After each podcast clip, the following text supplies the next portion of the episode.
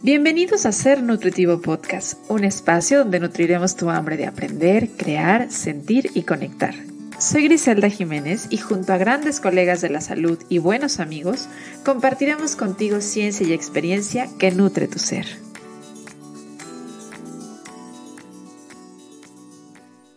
Desde hace ya varios años, el gluten ha ganado terreno en la controversia de la nutrición. Hay unos que por mucho tiempo, incluso yo, lo platico, llegué a decir que si no tenías una celiaquía, pues no era necesario quitar el gluten. Hoy la evidencia nos empieza a decir que hay otras condiciones en donde sí podría ser beneficioso, no siempre quitarlo, pero a lo mejor sí disminuir el consumo. Y también hay otros que hasta escriben y dan por hecho que tiene que ver con todas las enfermedades y que todos deberíamos de quitar el gluten. Entonces, las redes sociales se llenan de controversia, los humanos nos empezamos a llenar de controversia y parece que nos peleamos con que sí y con que no. Por eso decidimos que si teníamos que hablar de un tema en estos episodios en vivo donde reunimos y platicamos sobre las verdades opuestas de la nutrición, el gluten tenía que estar aquí, encabezando uno de estos episodios. Así que llegó el momento de que hablemos sin gluten, moda o necesidad. Vamos a platicarlo. Y qué mejor que hacerlo con grandes voces. Les decía yo hace rato que me siento como las, los coaches de La Voz México cuando dicen, estoy reuniendo en estas grandes voces, aquí no vamos a cantar. O bueno, ustedes dirán si al final tararíamos la musiquita de Ser Nutritivo Podcast. Pero lo que sí vamos a hacer va a ser pues platicar, porque desde su experiencia, tanto profesional como con sus pacientes, seguro saben mucho sobre el tema del gluten y si sí, es una moda, es una necesidad el quitarlo. Y para acompañarme en este, en este episodio voy a estar muy bien acompañada. Les voy a presentar a mis invitadas del día de hoy. Tengo, ya las conocen, les cuento que ya las conocen porque de hecho ellas ya me han acompañado a algunos episodios de Ser Nutritivo Podcast y voy a platicarles, voy a mencionárselos porque valen totalmente la pena que vayan y si no los han escuchado, los escuchen. Me visita, me acompaña por acá en una de esas grandes voces, Paulina Ortiz, quien ya la conoce. Con un episodio, híjole, muy reproducido, Pau, déjame decirte. Ah, muy bien. Oye, yo creo que tiene que ver mucho con el tema, porque era un tema muy como, ¡ay! El tema dice, eh, ¿qué dicen las popós sobre el... Si no lo han escuchado, vayan y escúchenlo, para que antes de que le bajen al baño, empiecen a observarlas con mucho conocimiento. También me acompaña por acá Lorena Torres, también ella es una gran voz en la nutrición, y siempre que la escucho, la verdad es que está lleno de momentos de esos que dicen... que tienen un efecto eureka donde dices, ah, chirrión, ¿a poco sí? O sea, siempre descubres algo nuevo, entonces seguro estoy que también vamos a descubrir mucho hoy. Ella me acompañó en un episodio en la temporada número cuatro donde hablamos de hipotiroidismo. Bienvenida, Lore. Gracias, feliz de estar por acá. Yo también y que nos dejó mucho más feliz también por eso, que sí logramos estar las cuatro.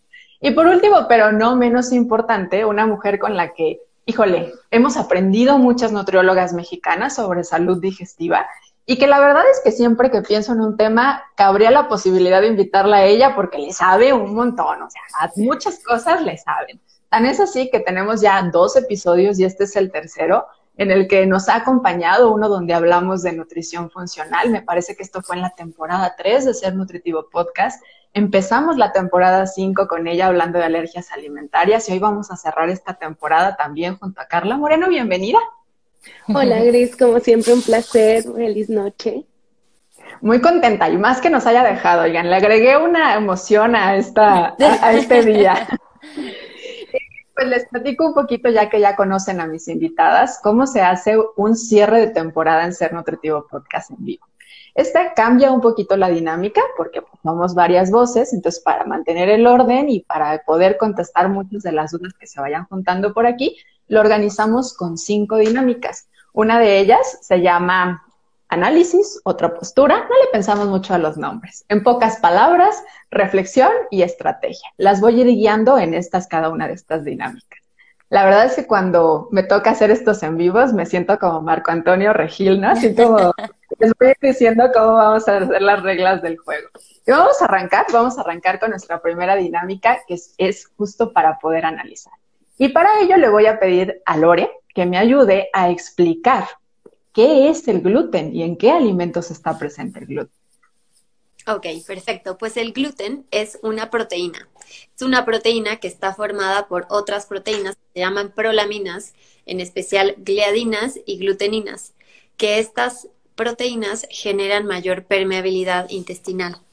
Nuestro intestino está formado por pues varias células, ¿no? que, que hacen un conjunto, eh, en conjunto una membrana, y el estas proteínas que contiene el gluten, en especial la gliadina, son las que tienen efecto de incrementar esa permeabilidad intestinal. Pero bueno, per se, el gluten es una proteína completa. ¿Y en qué alimentos lo encontramos, Lore?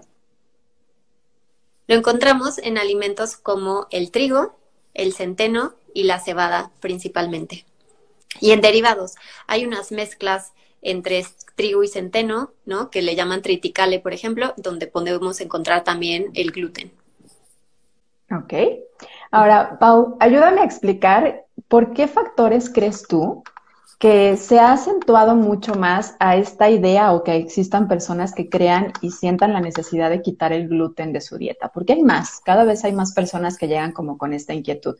¿Qué factores tú identificas que puedan estar acentuando esta esta necesidad o búsqueda? Pues mira, primero que nada yo creo que las redes sociales, ¿verdad? La verdad ha sido una herramienta para muchos para conocer. Eh, yo he tenido pacientes que pues les pregunto, oye, ¿y de dónde te vino esta idea? Es que he estado viendo en TikTok, en Instagram, una nutrióloga dijo, que digo, por un lado es, es muy padre porque siento que eso es lo que hace que el paciente vaya a una consulta, ¿verdad? Y antes era, ah, pues quién sabe qué me cae mal, o como que no le, no le hacían mucho caso, ¿no? Este, pero bueno, como toda información viene con gran responsabilidad, ¿no? Este, que pues hay mucho flujo y de dentro, dentro de ese flujo, pues, pues hay cosas que no quedan muy claras y uno puede decir, ah, me lo quito. Pero pues se pierde como que todo el proceso para ver si realmente es necesario para cada caso, ¿no? Creo que eso es como el, el mayor que yo veo en consulta. También creo que cada vez ha habido más eh, interés en cómo el intestino está relacionado a muchas enfermedades y eso nos hace ver, bueno, cómo mejoramos el intestino, cómo disminuimos la permeabilidad intestinal, etc, etc. Y de ahí viene pues la parte de, oye, hay ciertos alimentos que pudieran como estar involucrados, ¿no? También, bueno, pues modas, ¿verdad? Que no, la verdad yo no entiendo de dónde salió el pensar que gluten free es como que calorie free, este, uh-huh. o sugar free, o sea, como que de dónde viene que es más sano, ¿sí? Y pues también miedos, ¿verdad? Que uno escuchó a, a una amiga o que leyó algo y que dicen, ¿sabes qué? Mejor no, o sea, realmente creo que sí es muy triste ver cómo la gente le tiene miedo a un alimento. Y no es un T C A, o sea, no es un trastorno de, de alimenticio, es ya un miedo de no me quiero sentir mal, ¿verdad? Creo que esos serían mis factores como más importantes.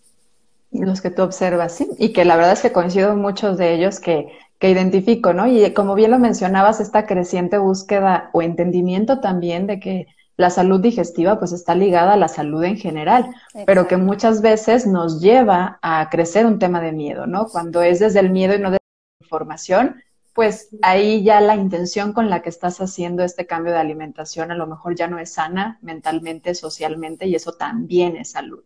Y Carla, ¿qué diferencia hay entre la intolerancia y la sensibilidad al gluten? Porque creo que de repente lo generalizamos y habrá quienes, yo misma lo decía, ¿no? Si no eres celíaco, yo lo pens- men- mencionaba hace ratito, no tienes por qué quitarlo. Y a ver, ¿cuál es la diferencia entre estas dos características o situaciones que no son iguales?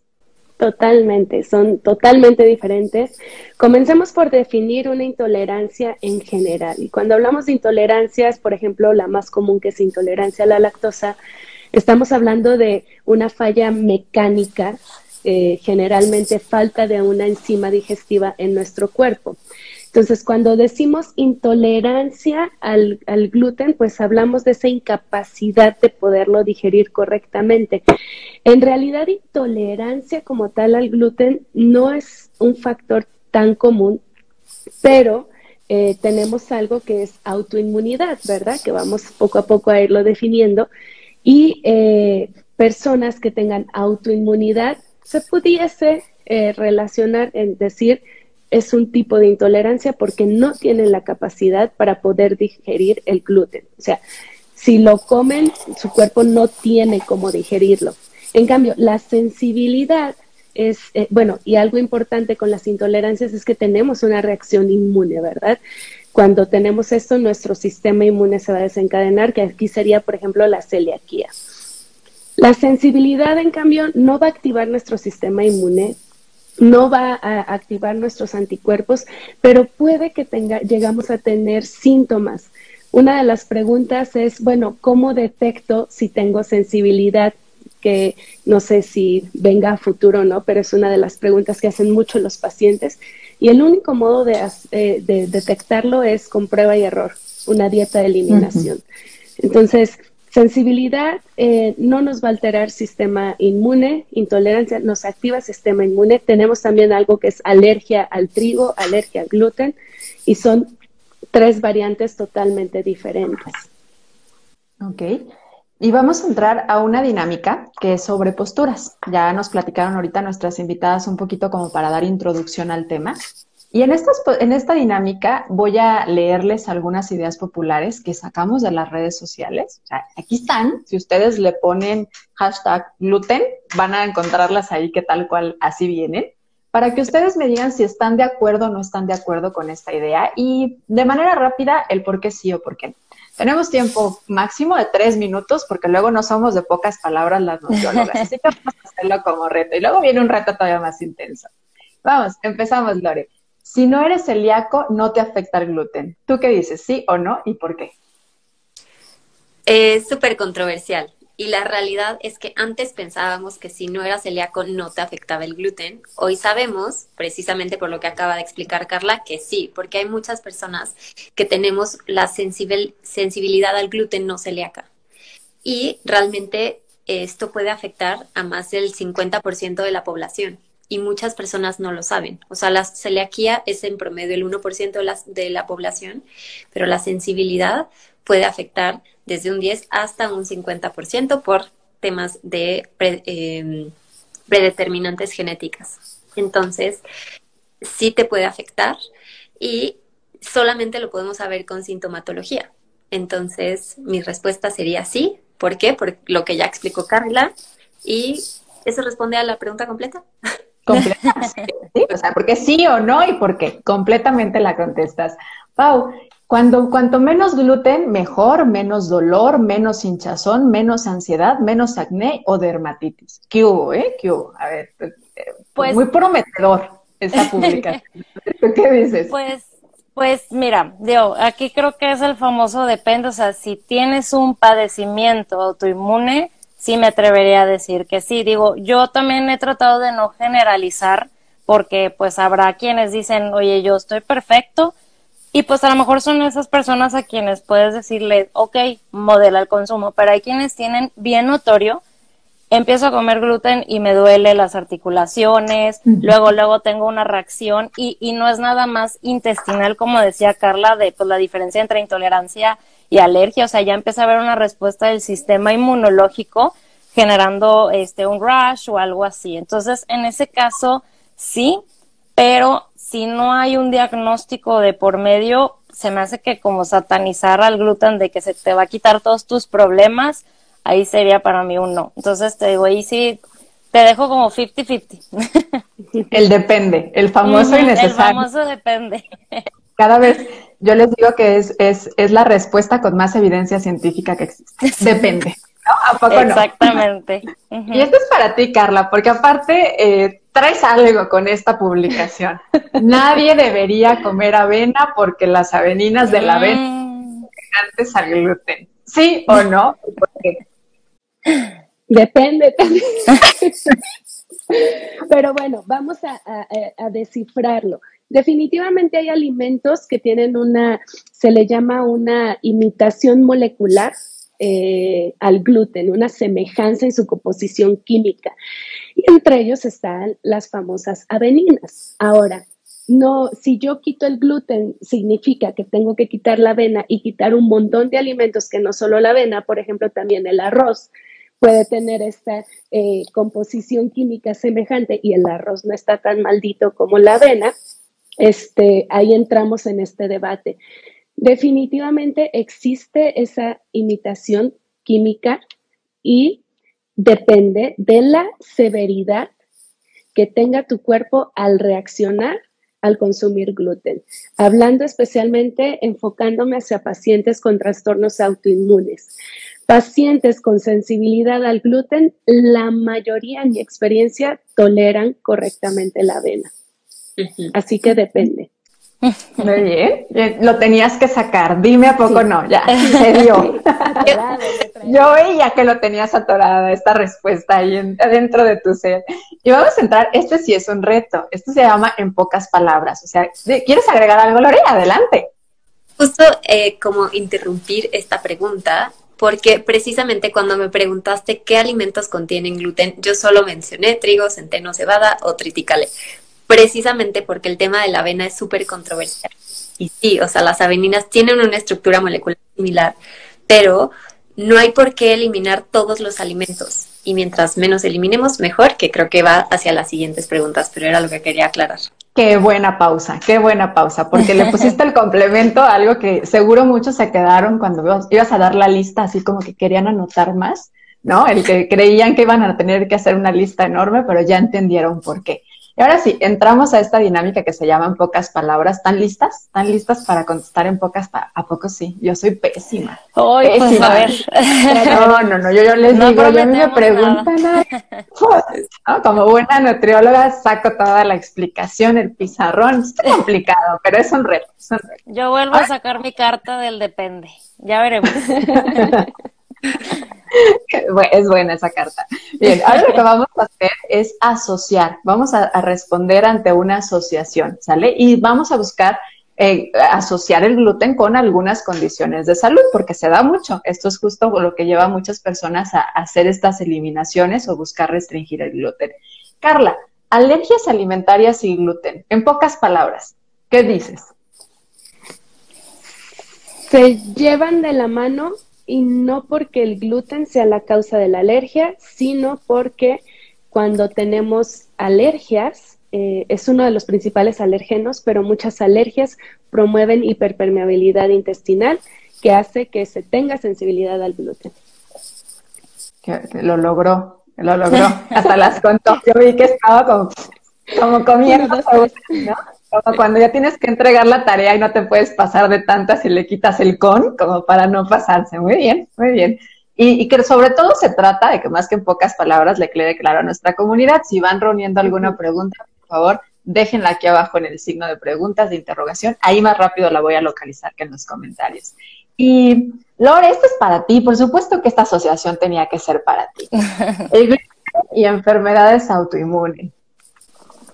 Sí, cuando eh, se trata justamente de este tema de inflamación que generan las enfermedades autoinmunes. Entonces sí, sí hay una relación directa. Están cañonas, ¿sí? ¿Sí? ¿Y por qué Lore? Porque Lore es especialista en salud digestiva, pero pues por supuesto mucho que ver por el tema del hipotiroidismo, particularmente cuando hay una respuesta autoinmune, Hashimoto. Entonces ella era la perfecta para contestar esta pregunta en... En carne propia lo vive y aparte en toda la experiencia con sus pacientes. Y Pau, esto sé que te va a gustar, yo sé que te gusta, te gusta hablar de esto, entonces te lo voy a poner como reto. Hiperpermeabilidad intestinal y gluten. Bueno, pues, eh, ay, bueno, a ver, a ver si se puede. Eh, pues, digo, ahorita vimos mucho eh, la hiperpermeabilidad, ¿no? Y todo el mundo dice, ah, yo tengo eso. Sí hay una relación. Y tiene mucho que ver con una proteína que se llama zonulina. Y de hecho, cada vez hay como más opción de hacerte estudios. Básicamente, se ha visto que la zonulina se encuentra elevada en personas con padecimientos autoinmunes o en celiaquía, por ejemplo. Y las células que nos comentaba Lore de la barrera intestinal, que están juntitas, básicamente como hacen aperturas y dejan que entren moléculas a, al sistema, a la circulación, ¿no? Generando inflamación. Básicamente eso es como el resumen que más pude hacer. Bastante bien, muy bien. Vamos a reflexionar, aquí si nos olvidamos de las pocas palabras, alárguense lo que quieran, esto es para reflexionar, ¿sí? Vamos a profundizar un poquito más en el tema y vienen estos temas, los saqué de varios episodios de podcast, porque yo siempre que voy a grabar un podcast veo lo que hay de contenido, me pongo a escuchar lo que hay de contenido. Y también de varias conferencias que he, he podido tomar en donde se habla el tema del gluten. Entonces, Carla, los humanos por evolución no estamos listos para comer alimentos con gluten. Esto lo afirman en algunas conferencias, en algunos libros y podcasts. ¿Tú qué piensas? Reflexionar. Y, y, y totalmente, sí, lo afirman, y creo que entre más leo trato de entender esas afirmaciones. Eh, y creo que más allá de decir que no estamos listos, definitivamente hay una evolución en la semilla del gluten, ¿no? Se habla de este gluten ancestral y el gluten moderno. Y, y, y hay diferente aceptación en nuestro cuerpo, diferente capacidad de digestión. De hecho, personas que tienen sensibilidad al gluten pueden tolerar más ese grano ancestral que el, que el grano moderno. Entonces, definitivamente el grano como tal ha evolucionado, pero no creo que es la evolución del humano la que no nos permite no comer gluten. Mm, o sea, lo ves más como la evolución del grano, de la semilla, del, no de nosotros. Del, ajá, es, es la evolución del grano, y que si a ese grano le ponemos un conjunto de eh, predisposición genética, factores ambientales, inflamación, dieta, infla- o sea, dieta inflamatoria, estrés, etcétera, es un extra, ¿me entiendes? Pero, mm. bueno, perdón, no sé si me estoy dando a explicar, pero no es porque, ay, estoy comiendo gluten, entonces eso me está causando la inflamación. Creo que es parte de uno de los muchísimos factores que debemos de considerar. Como todo multifactorial, ¿no? En el Totalmente. Tema de la nutrición no es solamente una cosa, sino el ver o intentar ver el todo. Porque sí, parte de la mención que siempre dicen es como, pues no, no estamos listos. Y pues somos seres evolutivos, es normal y es algo que tenemos que entender. Pero no solo evolucionamos nosotros, también evoluciona nuestro ambiente, la forma en la que se elaboran los alimentos. Y también creo que algo que, que hay que considerar aquí es la cantidad de alimento, ¿no? Se volvió uno de los cereales predominantes el tema del, del, del trigo, y no solamente en la industria de los, de los alimentos cereales o pan, sino que en muchísimos otros alimentos. Entonces creo que también un poco el tema de la sobreexposición a este mismo, ¿no? Podría estar contribuyendo. ¿O qué piensas? Y, y, y que no solo está en alimentos, Gris, también lo encontramos en maquillajes, en productos de limpieza, en aditivos químicos, o sea, está en muchas partes. Entonces sí creo que es esa sobreexposición, la, la evolución del grano, eh, esa sobreexposición, pero ligada también a múltiples factores que han evolucionado junto con el gluten. El estilo de vida, ¿no? También, Totalmente. Parte del estilo de vida, sí. Y Lore, ayúdame a reflexionar sobre esta afirmación sacada justo de una conferencia. El aumento de las enfermedades crónico-degenerativas están relacionadas al aumento del consumo de gluten en la población mundial. Yo estaría en desacuerdo con esa afirmación, porque no necesariamente, justo lo que acaban de decir, o sea, puede ser uno de los factores detonantes, porque sí ha habido un incremento en enfermedades autoinmunes, sin duda, pero no es el factor que incrementa eh, las enfermedades crónico-degenerativas. Al contrario, hay muchos estudios que se han hecho que no necesariamente una dieta libre de gluten está asociada a una mejoría en la salud. Al contrario, porque como decía Pau al inicio, o sea, un alimento libre de gluten no es igual a un alimento nutritivo, no necesariamente. Muchas personas tienden a buscar alimentos libres de gluten industrializados que tienen conservadores, colorantes, aditivos, eh, exceso de azúcares, en vez de ir a lo que naturalmente no contiene gluten. Entonces, en esta yo diría un rotundo no. No hay, o sea, no hay una asociación. Bien.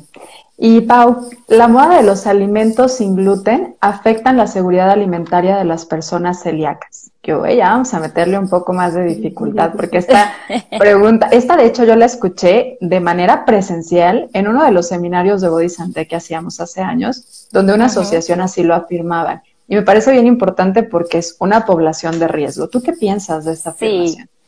Pues mira, tomando en cuenta que probablemente mucha gente acude a consulta cuando ya lleva mucha evolución del problema, posiblemente ya bajaron de peso, ya traen muy dañadas las vellosidades del intestino, posiblemente ya traen deficiencias, Luego no hay una buena educación respecto a cómo sobrellevar su alimentación, o sea, es, ah, quítate el gluten, ¿no? Entonces, el, ¿qué va a hacer el paciente? Buscar todo lo que diga sin gluten. Y como ya lo hemos mencionado, no por decir sin gluten es saludable. Y como decía Carla, o sea, están tantas cosas que luego pues el paciente tiene una super chamba y empieza a evitar mil cosas. Y luego súmale que te dicen que la avena también te puede afectar y que el arroz también te puede afectar. Y yo he tenido pacientes que llegan y dicen, ¿qué como? ¿Sí? Entonces, ¿qué pasa? Ya no es una dieta libre de gluten, es una dieta libre de fibra, de nutrientes, de vitaminas, de minerales. O sea, realmente no estás llevando una dieta sana y puedes bajar aún más de peso, puedes retrasar mucho la regeneración de tus vellosidades intestinales porque no le estás dando alimento a esas bacterias que pues finalmente ayudan a tener una barrera intestinal buena, pero mucho es esa parte de que no hay información.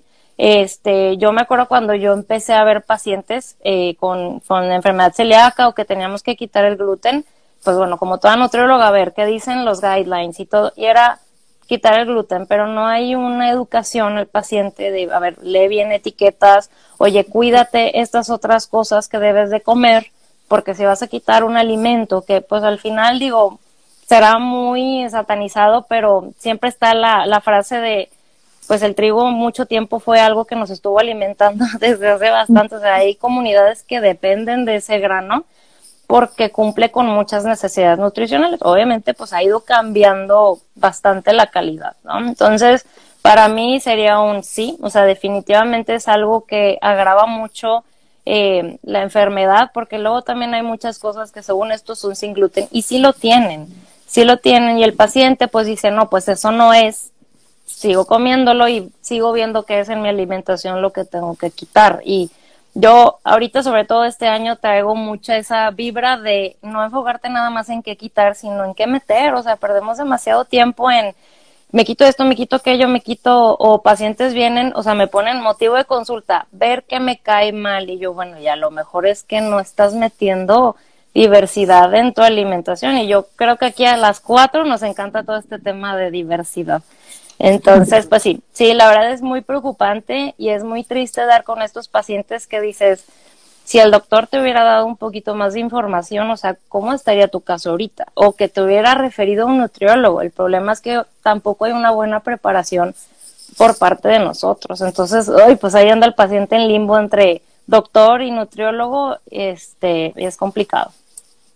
Y, y el riesgo también del aumento de la demanda de estos productos, porque si hay sí. alguien que a lo mejor eh, sí podría comerlo, ¿no? Y, y nada más están buscando, pues el aumento de demanda de repente quita seriedad a ciertos productores, ¿no? Hace poco me llegaba, de hecho, la información de una panadería muy popular en México, me parece en la República uh-huh. Mexicana, que se anuncia de ser sin gluten y pues habían visto en estudios de laboratorio que efectivamente estaba teniendo y más de lo que se podía tener, ¿no? Uh-huh. De estas partículas sí. que se podían tener. Y tal cual viene anunciado así. Entonces, aguas, porque estas modas sí pueden poner en riesgo a las personas que definitivamente por salud lo tienen que quitar. Hay que entender que nuestras decisiones personales impactan uh-huh. también a la población y a la comunidad entera en la que vivimos. No somos seres, sí somos seres individuales, pero que vivimos en sociedad. Entonces, aguas con estas modas y hacerlo solamente por moda y sin esta información y acompañamiento. Porque la nutrición no se trata de quitar. Coincido totalmente contigo. Es uh-huh. antes de es ver qué podemos agregar, ¿no? Y ver, ver cómo dar, qué agregar, cómo nutrir. Y vamos a entrar a una parte de estrategias. ¿Nos gusta? ¿Quieres agregar algo, Carla? Adelante. Sí, yo sí. Fíjate que a, hablando por mis pacientes celíacos, algo que, que veo en la seguridad es que esta moda de, de que ahora muchas personas tienden a consumir sin gluten, los pone en riesgo en el sentido en que en un restaurante esa contaminación cruzada, ¿no? Es, o sea, un paciente celíaco no puede consumir nada que esté en contacto con gluten, o sea, los pone en riesgo para su salud. Y, y siento que se, se ha quitado seriedad y gravedad a la enfermedad a consecuencia de esta moda. Entonces, creo que definitivamente me uno a lo que dice Pau y a lo que acabas de decir. Definitivamente sí los pone en riesgo, ya sea por demanda de producto, por credibilidad de la enfermedad y también por, por, por la severidad de síntomas que pueden eh, eh, desarrollar al compañías quererse poner de moda y en realidad sí contener gluten, como fue el caso de esta panadería. Uh-huh. Sí. Gracias por agregar esto, bien interesante. Y vamos a hablar un poquito de estrategias. Bajo la filosofía que tiene Ser Nutritivo Podcast, que es que nutrimos al ser y hay que intentar siempre mantener la nutrición del ser completo, considerando el alma, el cuerpo y la mente, ¿qué le dirían a las siguientes situaciones? Alguien que esté viviendo en el siguiente contexto. Esto es para ti, Lore. Le acaban de diagnosticar celiaquía y está en duelo. ¿Qué le dirías? Piénsalo en su alma, su mente y su, y su cuerpo. ¿Qué le dirías?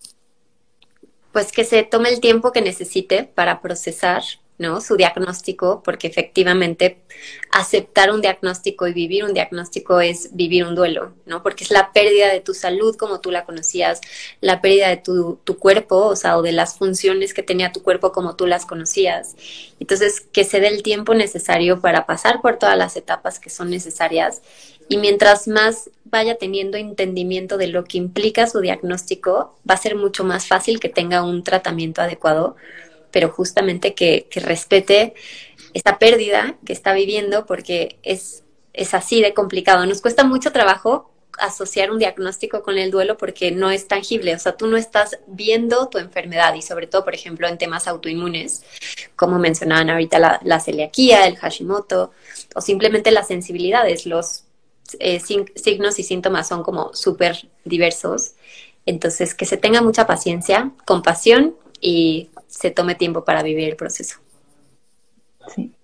Carla, por sensibilidad al gluten me recomendaron quitarlo, mas no tengo acceso a alimentos eh, certificados libres de, libres de gluten. ¿Qué les dirías? Híjoles, creo que aquí... Primero, cabe resaltar que las certificaciones es algo voluntario que muchas empresas hacen. Entonces, no porque esté certificado quiere decir que todos los productos deberían, que, que no tienen gluten, deberían de decir certificados sin gluten. Las certificaciones son voluntarias. Segundo, no necesita estar certificado para ser libre de gluten. Aprender a leer etiquetas, mucha educación. Creo que aquí le diría, no te preocupes, no necesitas tener dinero eh, para poder acceder a una dieta sin gluten y que tus síntomas mejoren. ¿Por qué? Porque lo único que necesitas es tener el conocimiento, aprender a leer etiquetas. Yo ahí, perdón. Importante. Sí, pero adelante. Más que leer etiquetas, creo que sería como irnos a alimentos que naturalmente no contienen. Exacto. No están. Exactamente. Vete al maíz, ¿no? Al amaranto, quinoa, sí. Frijoles. Exacto. Es que estamos en la era donde queremos replicar todo, ¿verdad? Un pan, sin gluten, o sea, y, y puedes disfrutar los alimentos en otra forma. Este, sí. Sí, sí, totalmente esto de volver como al alimento más natural. Obviamente, tampoco estamos peleados con la industria, ¿no? Hay industrias uh-huh. que hay parte de la industria alimentaria y algunos que están intentando hacer las cosas bien y a veces se necesita también la practicidad de la industria. Pero entender que lo más nutritivo lo vamos a encontrar en estos alimentos naturales y que aparte esto suma mucho al tema económico. Hoy que también estamos teniendo una cuestión en el tema económico, no como país, como mundo, ¿no? El tema de la economía está a nivel mundial, entonces es importante que nos vayamos a estos alimentos naturales y sobre todo, pues, a la hora de quitar esta parte de la moda o hacerlo por moda, también favorecemos a esta parte de que se vuelva, pues, un poco más accesible, ¿no? Entonces uh-huh. sí es importante y entenderlo, porque cuando se hace por moda empiezan a surgir marcas que pues son más por posicionamiento, por tendencia, que realmente por compromiso con esta, con esta población vulnerable que necesita este tipo de alimentación. Y Pau, se siente agobiado con tanta información sobre el gluten, que si sí o que si no. ¿Tú qué le dirías? Porque yo creo que estos cuarenta y siete que están aquí, pues justamente algo de esto tienen, entonces, ¿qué les dirías? Pues mira, digo, y si promover el servicio que damos todas, ¿no? Pero creo que la verdad, como bien decía al inicio, o sea, las redes sociales son una muy buena herramienta, pero justamente esto es lo que generan. Agobio, preocupación, y es que, ¿qué voy a hacer? Y, o sea, y el, o sea, todo el paciente no sabe si sí lo tiene que dejar o no, y ya se, ya se vio diez años sin gluten, y ¿qué voy a hacer? ¿Y cómo lo voy a pagar? Y, o sea, un chorro de cosas, ¿no? Entonces, creo que lo mejor es, pues, no andar buscando bandos y más bien irte a asesorar, porque nosotras sabemos, lo que quieras buscar de estudios lo vas a encontrar. ¿Quieres un estudio que defienda el gluten? Lo vas a encontrar. quieres un estudio que diga que es lo peor, lo vas a encontrar. Y pues nosotras estamos capacitadas para saber cuestionarnos los estudios. Oye, que si hay algún fin de interés o si la, una empresa lo mandó a hacer o qué onda, pero pues una persona que no estudió nutrición, no, o sea, la, la verdad es que no tenemos por qué este, saberlo. O sea, creo que ahorita estamos en esa era de, como la nutrición a lo mejor es algo muy básico para todos, todos tenemos que dominarlo y no, o sea, para eso estamos los profesionales, para orientar, ¿sí? Y, y, y te digo, con, con gran, o sea, por eso yo siempre defiendo mucho aquí en redes sociales lo que se comparte, porque pues no sabes a qué persona le va a llegar esta información. Alguien que diga, ay, ¿sabes qué? Mejor, ¿para qué me agobio? Voy con una nutrióloga y lo checo. O alguien que va a decir, no, a ver, mejor lo, lo, lo veo yo por mi cuenta y a ver, investigo, Google, y que le pones gluten y luego luego te, te corrige como que toda la oración en, este, el gluten te va a matar, ¿no? O sea, cosas así. Entonces yo le diría, o sea, a ver, este, no te abrumes con tanta información, asesórate con alguien que, que te pueda ayudar a ver si tu caso lo necesita. Oye, a ver, como decimos, oye, ¿cómo es tu alimentación en general? Otros factores, como bien decía Carla, o sea, le echamos la culpa a una sola cosa y a lo mejor, pues, no es el gluten, lo que te hace sentir mal es que no duermes, tienes un horario laboral muy pesado, que, híjole, los mexicanos somos, pero famosísimos en trabajar demasiado por muy poco dinero, ¿no? Y pues tenemos horarios como que muy matados. Entonces, eh, creo que es eso, como que alguien que te pueda checar todo y ayudarte a ver si es tu caso. Y, y también yo diría, bueno, eh, a lo mejor sí lo tienes que evitar, pero a veces también muchas veces eso agobia a la persona, ¿no? La restricción, como decía, los miedos y, y es bien triste ver en consultas, o sea, yo no me considero experta en T C A, o casi no veo estos casos, pero veo estos patrones en mis pacientes y es porque leen muchas cosas, ya vienen bien asustados y a veces hasta me dicen, ya sé que me dijiste que probara el pan, pero no lo hice, porque traen mucho miedo de, de ocasiones anteriores. Entonces, la verdad creo que para esta pregunta, para eso estamos los nutriólogos, yo sé que tenemos como que esta fama de que te quitamos cosas, pero creo que cada vez somos más los que estamos defendiendo el que mantengamos la alimentación lo más natural, lo más variado. A mí por eso me encanta la rama de la salud intestinal, porque es volver a, a las bases. O sea, no es ni, ni ir modas, ni quitarte cosas, es, oye, a ver, ¿qué si estás comiendo y qué te está faltando? Uh-huh. Y ahorita que mencionas la parte de los trastornos de conducta alimentaria, es que la restricción, si bien sí. es justamente una, una, una conducta de riesgo, a lo mejor no un trastorno de conducta alimentaria, pero sí puede dar, llevar a tal, pero es una conducta de riesgo. Entonces, si nada más te Exacto. basas en quitar y no en agregar, aguas, porque desde ahí, ¿no? Y mucha de la información que se difunde es a partir del miedo. Por eso mencionaba yo al principio lo importante que es analizar desde dónde lo estás haciendo. O sea, es desde el conocimiento genuino de tus necesidades o desde el miedo infundado a través de las redes sociales o de la información que bien mencionas, lo que quieras encontrar lo encuentras. Es más, ya ni siquiera lo busques. Ahora que yo no sé si nos escuchan o no, pero le dices que quieres encontrar salas y te salen salas, ¿no? O sea, yo creo que también le dices que quieres encontrar si el gluten es malo y te va a empezar a salir. O sea, definitivamente estamos viendo uh-huh. lo que queremos. Entonces, ampliar un poquito nuestro horizonte y para mí por eso es tan importante juntarme y platicar con otras colegas porque la visión de una, pues regularmente aunque tengan un objetivo en común, una, una eh, formación en común, definitivamente cada una tiene visiones diferentes que, que, que engrandecen mucho a la misma nutrición y por supuesto al trabajo con el paciente. Y hay varias preguntas, vamos a entrar aquí a las preguntas. Hay más, por favor, déjenlas, pero vamos a darle prioridad a los que se adelantaron y muy puntualmente prepararon sus preguntas en la cajita. Entonces voy a, voy a aventarlas así y ustedes levantan la manita y dicen, yo contesto esta, ¿sale? Si hay dos, contestamos doble, no pasa nada. Ya lo contestaron un poco. Entonces va, va, ¿los alimentos sin gluten son más saludables? No necesariamente. No necesariamente. No necesariamente, muy bien, no neces- creo que bien claro, nos decían hace rato, ¿no? O sea, puede ser a lo mejor un alimento sin gluten, pero súper alto en azúcar y tal vez para esa persona eso puede ser algo, algo negativo o a lo mejor lleno de colorantes, tal vez para esa persona Exacto. también. O sea, el famoso depende aquí cabe de manera muy importante. ¿Cómo saber si tengo sensibilidad al gluten? Padrísima pregunta porque hablado de los síntomas, ¿no? Sí. Sí. ¿Quién, ¿Quién levanta la mano? ¿Quién dice yo?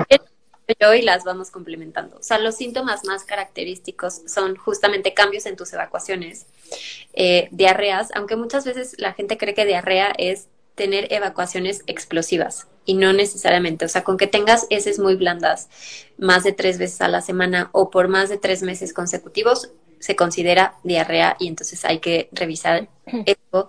También distensión, como decíamos, eh, cambios en la eh, en tu piel o temas ya neurológicos que no necesariamente estaban asociados directamente hacia el tema digestivo, como son la pérdida de memoria. O sea, como que estas pérdidas de memoria a corto plazo, en inglés les dicen brain fog, es uh-huh. como eh, ah, nublamiento mental, que uh-huh. literal como que abres el refri y dices, ¿qué hago aquí? Acá. Una puede ser por estrés, porque el estrés nos hace tener también estas pérdidas de memoria por, a corto plazo, pero mucho tiene relación con lo que consumimos y a esta sensibilidad no se le acá al gluten. Entonces, si quieren seguir con otro... Ojo, porque aquí muchos, muchos y sobre todo si son mamás van a levantar la mano de yo, yo ¿Sí? lo tengo, ¿no? Porque todo se olvida, ¿no? Aguas, eh, por favor no se diagnostiquen. El que se te hayan olvidado las llaves o apagar los frijoles sí. no es garantía de que sea por sensibilidad. Del el, por favor. El famoso mommy brain, ¿no? Que dice que sí, no, no. es que el mommy brain. Exacto. Hay que, hay que, hay que hacer un buen diagnóstico. Los síntomas son parte importante, pero hay que profundizar un poquito más. No se vayan a quedar nada más con esto. ¿Hay estudio para medir las sonulinas? Sí, eh, digo, yo la verdad no tengo tanta experiencia utilizándolas. También no me he metido tanto en el tema de, pues, digo, creo que ahorita con los estudios en general, pues, hay de repente falsos negativos. Digo, no sé, Carla, creo que esto tú la puedes contestar mucho mejor. Existen, sí existen estudios eh, que son generalmente son más como lo, lo que le llamamos estos la, tipos de laboratorios funcionales, ¿no? Entonces uh-huh. hay estudios que miden las sonulinas. Idealmente hay sonulinas con eh, y ligadas a las inmunoglobulinas. Pero yo siempre, por ejemplo, cuando los pacientes me preguntan, oye, voy a ir a Estados Unidos, me voy a hacer el estudio para medir las sonulinas. Yo siempre pregunto, a ver, ¿qué es lo que estás buscando? Porque primero, estos estudios son costosos, eh, dependen de muchísimos factores eh, y, y, y la verdad es que hay que pre- hasta preparar al cuerpo para irse a hacer estos estudios. Entonces, muchas veces cuando el paciente pre- me responde qué es lo que está buscando, lo podemos solucionar sin tener que hacer estos estudios tan costosos que no tienen... Eh, en México el acceso es muy limitado. Este, son costosos aparte, como mencioné, y podemos comenzar con esta prueba y error en base a la dieta, ¿sabes? Quitar alimentos y ir poco a poco metiendo para ver, de acuerdo a los síntomas, si vale o no la pena hacer estos estudios de sonulinas. Así es como yo lo manejo. Uh-huh. También puede Apart- ser desde medir las in- inmunoglobulinas E, especialmente, uh-huh. cuerpos antitransaminasas o las um, las E M As, pero justo por sintomatología creo que está sí. es como a prueba el... y error. Uh-huh. Sí, sí, sí, porque tienden a ser muy caros. Entonces, sí. a veces la inversión no vale la pena porque simplemente atendiendo tus síntomas vas a mejorar. Uh-huh. Bien. Totalmente de acuerdo. Hay, hay otra por acá que dice, ¿existe alguna relación entre el consumo de gluten y la pérdida auditiva? Yo sé, no lo yo, No, eso no lo sé. no, no, no lo he visto. Relacionado a mareos y o dolor de cabeza. Los mareos pueden tener relación a temas de oído por pérdida del equilibrio, pero no, no de manera directa. Uh-huh. Sí. Aguas con esas publicaciones, aguas con esa información en donde todo curan quitando el gluten. Si todo cura, no cura nada, acuérdense, por favor, porque sí lo hay. Yo sé que sí lo hay. Seguro lo leyeron en algún lado. ¿La queratosis en los brazos está relacionada a la alergia al gluten? Puede ser, puede ser, pero también puede estar relacionada a alguna otra no, alergia, más. Entonces, o a, o a algún otro síntoma, pero sí eh, puede ser. O sea, algo está hablando la piel, pero no lo traduzcas literal, no es el traductor de Google que te dice esto es esto, la, en la salud no funciona, hay que atar o sea, de, muchos más. Definitivamente, exactamente, definitivamente hay un proceso inflamatorio que se está viendo reflejado en la piel habrá que definir qué es lo que nos está causando esa inflamación. Sí, okay. ¿Los pacientes con artritis reumatoide tienen que eliminar de por vida el gluten? En teoría. en te- Pero justo aquí entramos en este tema de eh, pues aprender a vivir con el diagnóstico, porque una cosa es la teoría, ¿no? Y otra cosa es la práctica. Si el quitar ciertos alimentos te estresa más del beneficio que te está brindando el evitar esa inflamación a nivel fisiológico, pues tampoco te está beneficiando, porque pues somos seres eh, completos, ¿no? O sea, somos mente, cuerpo, espíritu. Entonces, si te estresa más evitarlo, quiere decir que hay algo en tu alimentación que podemos mejorar. Entonces, alguien que tiene un padecimiento ya, pues, eh, a largo plazo o de por vida, necesita aprender a decir, bueno, ¿cuándo realmente valdría la pena que si se me atraviesa la ocasión, lo incluyo o no lo incluyo? O yo tengo que ir preparado, no sé, es Navidad y lo que más disfruto en la vida son los postres. Ah, bueno, pues yo lo llevo. Es justamente aprender a adaptarte. Eh, la respuesta ideal sería como, sí lo tienes que dejar, pero es lo que yo le digo a mis pacientes con Hashimoto. Sí. Es aprender a adaptarte a lo que se adapta a ti. Sí, también creo, yo lo he notado en pacientes que cuando entienden de que, ah, esto es de lo que me tengo que cuidar, como que ya lo, ya lo, ya sobrellevan la, la situación mejor. Ah, pues sí, comí pastel, ya sé que mañana voy a amanecer pues con algún síntoma, pero como que ya no le agregas el, ay, había gluten y no sabía, y, y que ya a lo mejor empezó el estrés y eso hasta detona más la sintomatología, ¿no? Entonces yo he visto que cuando ya tienen más definido qué, como que sobrellevan mejor la situación y es de que, bueno, ya, ya luego lo dejo o, o retomo mi, mis hábitos, ¿no? Y, y porque sí, creo que, o sea, ha sido una muy buena estrategia como ir conociendo cómo el gluten se afecta en muchos padecimientos, pero hay que considerar que el paciente es una persona, tiene emociones y, y vaya, lo hemos estado hablando, las restricciones a veces, pues, chances sí te ayudan en lo físico, pero en lo emocional, ¿qué onda? Y el estrés está súper relacionado con síntomas gastrointestinales, el desarrollo de enfermedades crónicas, entonces pues eso también hay que considerarlo, no, no solo afecta lo que comes, sino cómo te sientes. Y sí. Cómo lo comes, porque ahorita mm. lo decían, o sea, a lo mejor te está generando más estrés, pues ahí eso también afecta a tu respuesta inmunológica, eso también afecta a tu inflamación, entonces también eso es importante. Querías mencionar algo, Carla. Sí, y ya para solo para concluir y agregar un poquito a lo que han dicho, totalmente eh, estoy de acuerdo y lo único es, no solo el gluten nos causa inflamación. Entonces, sí, tenemos pacientes que, bueno, voy a quitar el gluten de por vida, pero como un montón de colorantes, ¿no? Tengo estrés, no duermo bien. Entonces, eh, no porque quitemos el gluten quiere decir que va a ser la solución del problema. Hay que, como mencionó Lore, o sea, es cuerpo, mente, espíritu, Y, y en todo eso abarcan un montón de factores, entonces idealmente sí se debería de quitar si tenemos empatía con el paciente porque muchas cosas tienen gluten, mucha de nuestra cultura y sociedad gira alrededor de convivencias al, que, que tienen gluten en los alimentos, entonces eh, todo se puede reducir la inflamación. Exacto. Uh-huh. Súper bien. Gracias por agregar eso porque me parece súper sanador cuando le dices a la gente, a ver, no es nada más cuidar una cosa, ¿no? Y, y a lo mejor hoy no puedes cuidar tanto el consumo de gluten o evitarlo tanto, pero sí puedes dormir bien, pero sí puedes modular uh-huh. tu estrés, pero sí puedes caminar, pero sí puedes cuidar el agua. O sea, también eso es importante, hacer un balance en que son el cúmulo de decisiones y no nada más una decisión. La salud no gira en torno a una sola cosa. Hay una pregunta donde dicen, ¿cuánto tarda en sanar la hiper hiperpermeabilidad del intestino?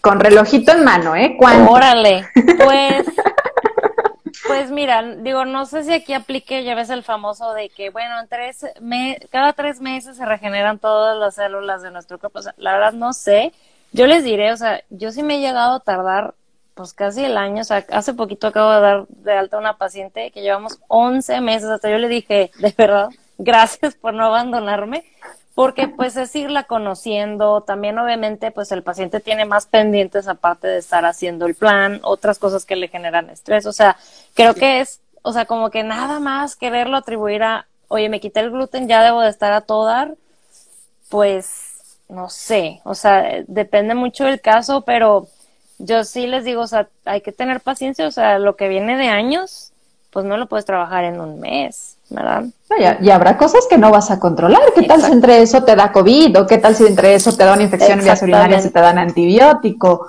O tal vez te fuiste de viaje y cambiaron las cosas, o llegó la Navidad, o sea, poder decir un tiempo, la verdad, el que, el que te lo diga, aguas, porque te está, te está vendiendo humo. O sea, realmente creo que cada proceso y cada ser humano tiene su propio tiempo. Entonces, uh-huh. eh, ahí hay que considerar más bien que es, es el individuo en la situación en la que vive, ¿no? Creo que ahí podríamos hablar de tiempos así mínimos, mínimos, y diríamos mínimo tres meses. En tres meses empiezas a ver algún cambio, pero sí. Además, el intestino es un órgano larguísimo. Si una costra no se nos cura en una semana, un órgano de seis metros no se nos va a curar en un mes. Eh, y justamente son padecimientos que no se curan, se controlan. Entonces, uh-huh. eh, es aprender. Exacto. A... Sí. Sí, aguas con, con hablarlo de esa manera, ¿no? Como sanar tal cual. Esta es una pregunta de alguien que vive con celiaquía diagnosticada y dice, ¿hay algún suplemento que pueda ayudar a, algún celi- a un celíaco? Hay varios. Sí. Pero ya todo otro tema. Si quieres, Carla, tú contestas.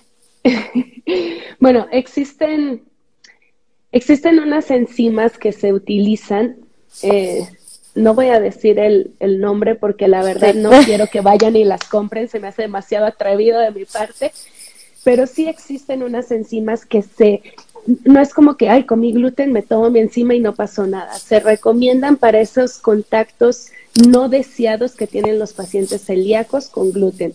Es decir, van a un restaurante y de repente les dicen, ay, esto sí tenía gluten, entonces me tomo la enzima para evitar ese daño de inflamación. Pero no es la pastillita mágica para que entonces un celíaco pueda estar consumiendo todo el gluten que quiera des, eh, eh, en su dieta, pero sí existen. Uh-huh. Sí, y aquí yo creo que también dependería mucho también de otras sintomatologías que esté teniendo, ¿no? O sea, porque cada, cada esquema de suplementación pues se realiza dependiendo al paciente, no a la enfermedad, no a la Exacto. situación de salud nada más del, o sea, es al paciente con todo lo que vive, con todo lo que está sintiendo. Entonces, aguas también, vuelvo ahí, yo estoy poniendo muchas aguas por aquí, pero no, es que pero siento que de repente los en vivos necesarias. Se vuelven para muchas personas como, como si les estuvieras dando una receta gratis, uh-huh. ¿no? Y por favor no hagan eso, o sea, uh-huh. esto es informativo, es divulgación, no es para que tú lo sustituyas con lo que es una intervención, un acompañamiento profesional.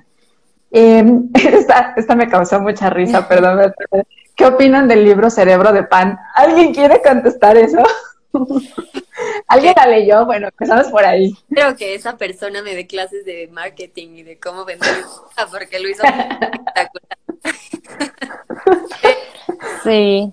Confunde mucho y justamente el exceso de información desinforma. Y creo que ese libro es de los que desinforman, porque da conceptos que son muy reales, pero como que en palabras más que pueden llegar a confundir, y entonces satanizas alimentos y todo ya uh-huh. es malo y terrible, y quita todos los carbohidratos y las harinas, y es como, no, no, espérame, no todas las harinas son iguales, no todos los carbohidratos son iguales, no todas las personas reaccionamos igual ante los mismos harinas, carbohidratos, trigo, gluten o lo que sea. Entonces, eh, se necesita Oye. mucho criterio para leer ese tipo de, de libros.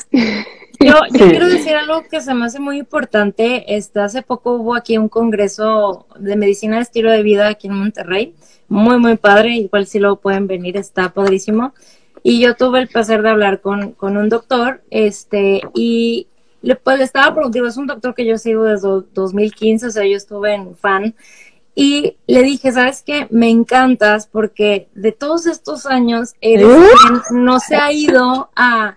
a extremos, a satanizar alimentos, y como que pues te vas por esta línea de medicina de estilo de vida, ¿no? O sea, oye, no nada más lo que comes, es el ejercicio y todo. Y pues le pregunté, oye, pues es que se me ha hecho raro que estos con los que tú te llevabas mucho, pues ya no. Y me dijo algo que dije, wow, me dice, es que tienes tú que entender que cuando alguien agarra fama de algo, es muy difícil retractar, o sea, decir, ah, siempre no.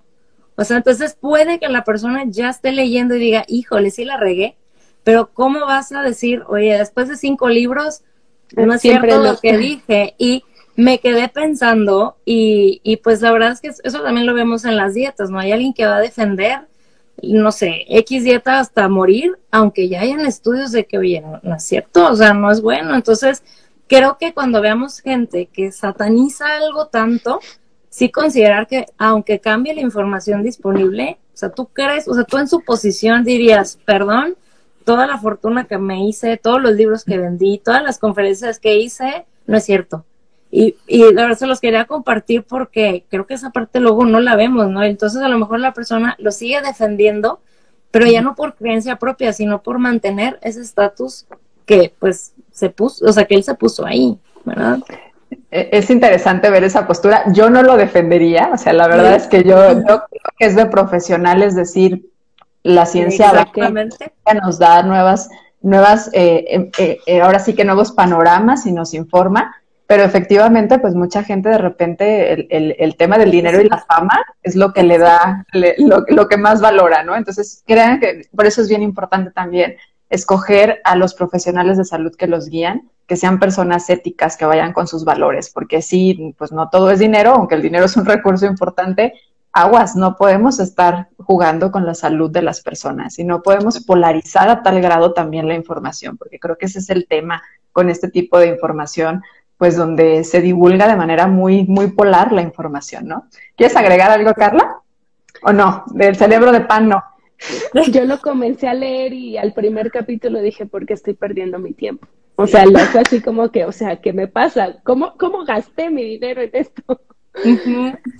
Y eso no, no, no lo pude terminar cambia. de leer. Sí. Uh-huh.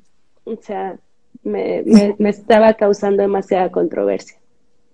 Sí. Y bueno, y eres una profesional en el tema, entonces imaginémonos también lo que vive la persona que lo está recibiendo como la información única, ¿no? Sobre el gluten. Por eso, por favor, acérquense con profesionales. Uh-huh. Hay una parte de ahí que bien lo dijo Lore, pues tiene ciertos fundamentos, el tema es cómo llega la información y a quién llega, y lo mencionaba hace ratito Paulina, con un tema de, de cuando se hace divulgación no sabemos quién está del otro lado, no sabemos cómo lo interpreta, no sabemos cómo lo va a utilizar, por eso, bien lo decía Lore, tanta información desinforma, sí, totalmente de acuerdo con eso. Hay una pregunta de una mamá preocupada, ¿cómo saber si mi hijo es alérgico al gluten? Retirándolo de la dieta es el único uh-huh. modo de saberlo. Y retirar todo lo que, o sea, todas las trazas. La, se debe de retirar idealmente mínimo cuatro semanas, es lo que se recomienda, pero cada caso es diferente. Y ahí en ese retirar sería, yo sumaría acompañado de un profesional, ah, porque sí, si no, totalmente. Y no va a haber quien interprete, y no va a haber quien te guíe, y no va a haber nada que agregar. Entonces, exacto. Si vas a quitar no. algo, por favor, siempre agregando y cuidando otros puntos importantes. ¿Querías agregar y algo, más... Pau? Ah, no, no Carla, Carla, dale, dale. No, y, y más porque, o sea, por ejemplo, yo en algún momento le tuve que retirar el gluten a mi hijo un año, y fue después de descartar un montón de síntomas, ¿no? Y yo decía, no, es que sigue habiendo algo, sigue habiendo algo, sigue habiendo algo. Y bueno, entre... trabajar tanto con su inmunóloga, conmigo, dieta, es, o sea, dimos con todas las variantes, ¿no? Pero de, definitivamente cualquier, cualquier dieta de eliminación no la hagan solos, por favor, por favor. Mejor, de, si quieren quitar algo de sus alimentos y no quieren ir con un profesional de la salud, no lo quiten, no lo quiten, sean felices y contentos. Si quieren tener una intervención de decir, híjoles, algo me está haciendo ruido en mi alimentación, voy a ir con un profesional, entonces ahí sí, pero si no, en serio, ni, ni se rompan la cabeza leyendo qué hacer y qué no hacer. Justo eso yo la Si está sospechando que su hijo tiene una sensibilidad o reacciona a algo, antes de quitárselo, asesor. Ya. Sí, totalmente. Ahí, ahí por acá ya, ya casi terminamos las preguntas que estaban anotadas. Dice, ¿los alimentos sin gluten realmente no tienen gluten? Uy, ese es un tema. Se supone que sí, pero como deberían les... de. Uh-huh, uh-huh. Sí, muchas certificaciones son voluntarias. Entonces, y hay, hay muchos temas de regulación desde COFEPRIS, entonces... en teoría sí, pero sí hay algunos que todavía son un riesgo y si no están avalados por ninguna, o sea, no tienen un sello, no tienen una empresa, no están certificados de manera voluntaria, eh, pues de preferencia no. Y es que el, el cuidado detrás de un alimento libre de gluten es brutal. O sea, cuando estás manejando, o sea, literal tienes que tener un espacio separado para hacer la producción, tienes que cuidar, todo el equipo prácticamente es independiente, o sea, de verdad es muchísimo el trabajo detrás de, entonces sí, digo, creo que entra la necesidad de alguien que regule esto, ¿no? Pero, pero mientras tanto, sí, analícenlo y pues acérquense con estas asociaciones que también muchas veces hacen estos estudios aleatorios para poder ver si realmente son sin gluten o no son sin gluten los alimentos. Viene por acá otra que dice, ¿existe la adicción al gluten? Leyó cerebro de pan, leyó cerebro de pan. ¿Ustedes qué dicen de la adicción al gluten? Pues es no. que, o sea, entonces, o sea, al gluten no, pero sí hay una adicción a las harinas, a los panes, pero pues es que pues traen muchas otras cosas que son adictivas, ¿no? Azúcares, grasas, este, pero no le diría yo al gluten, o sea, pobrecito. Difícil. Completamente, o sea, sí creo que no hay una adicción a los alimentos. Los alimentos pueden generar una reacción a nivel intestinal y por lo, por lo tanto promover la estimulación o la inhibición de neurotransmisores.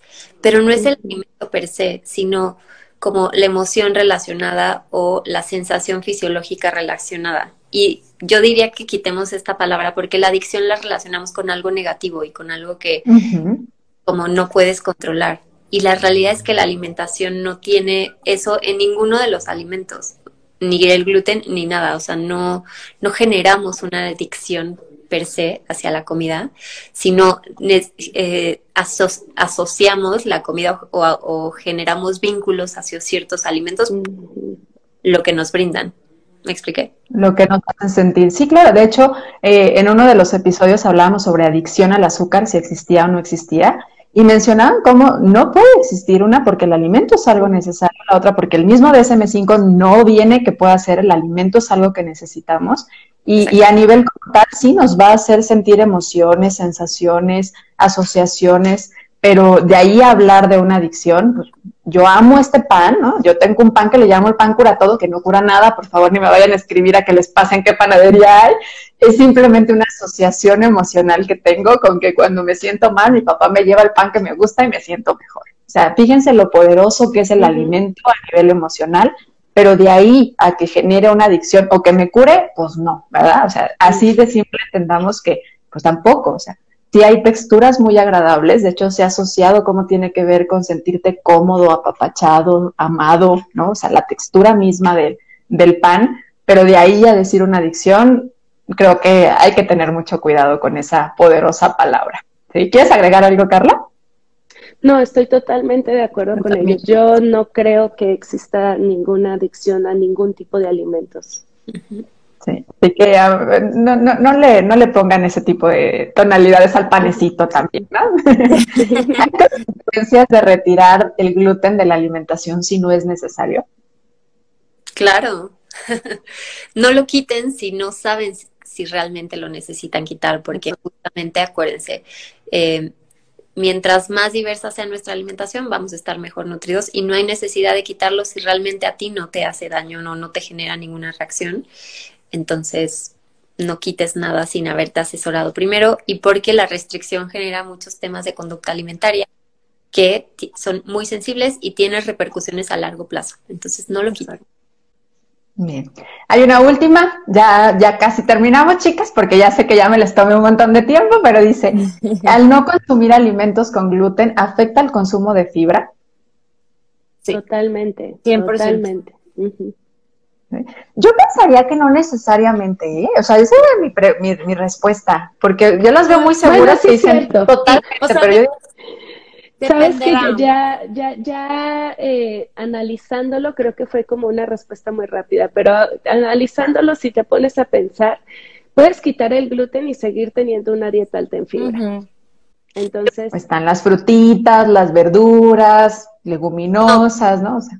O sea, creo que dependerá de, de a lo mejor la comunidad, por ejemplo, si es una parte donde no obtienes muchas cosas o como, pues bueno, ahí sí, ¿verdad? Porque es a lo mejor el pan o, o el trigo es algo muy importante en nuestra comunidad, pero pues hay muchas formas de obtener la fibra, ¿no? Este, y también, por ejemplo, pues hay muchos panes sin gluten que yo he visto que ahorita son de garbanzo o así, y son buenas opciones. Digo, aquí pongo un paréntesis, hay mucha gente a la que el trigo le afecta por algunas otras cuestiones, y, y a lo mejor hay otros alimentos que también detonan esos síntomas, entonces pues andas comiendo cosas sin gluten, pero a lo mejor traen otros alimentos que promueven la distensión abdominal, ¿no? Que luego eso es como decir, ah, entonces... Este, no es el gluten el que me afecta, no, espérate, o sea, hay que checar, hay que leer ingredientes, ¿verdad? Uh-huh. ¿Querías agregar algo, Laura?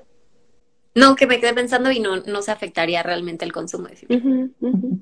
Digo, o sea, a lo mejor solamente esa persona y se quitó el gluten y no agregó otros cereales, no meto frutas, no meto verduras, entonces ahora me la tengo que pasar comiendo proteínas, ¿no? O carne, porque como se dice el alimento no es proteína, es carne.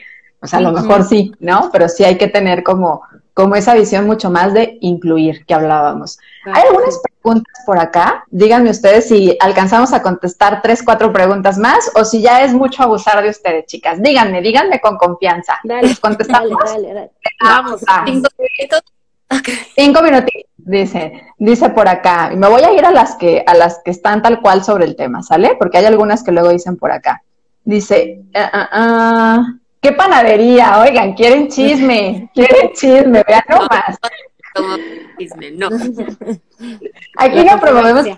Sí, no, no, no. Sí, sí es importante, creo que sí es importante, pero obviamente aquí empezaban a lanzar la información, esto va más investigación, no hagamos chisme. Sí, sí hay una panadería por ahí en Guadalajara y creo que está en diferentes lugares del país.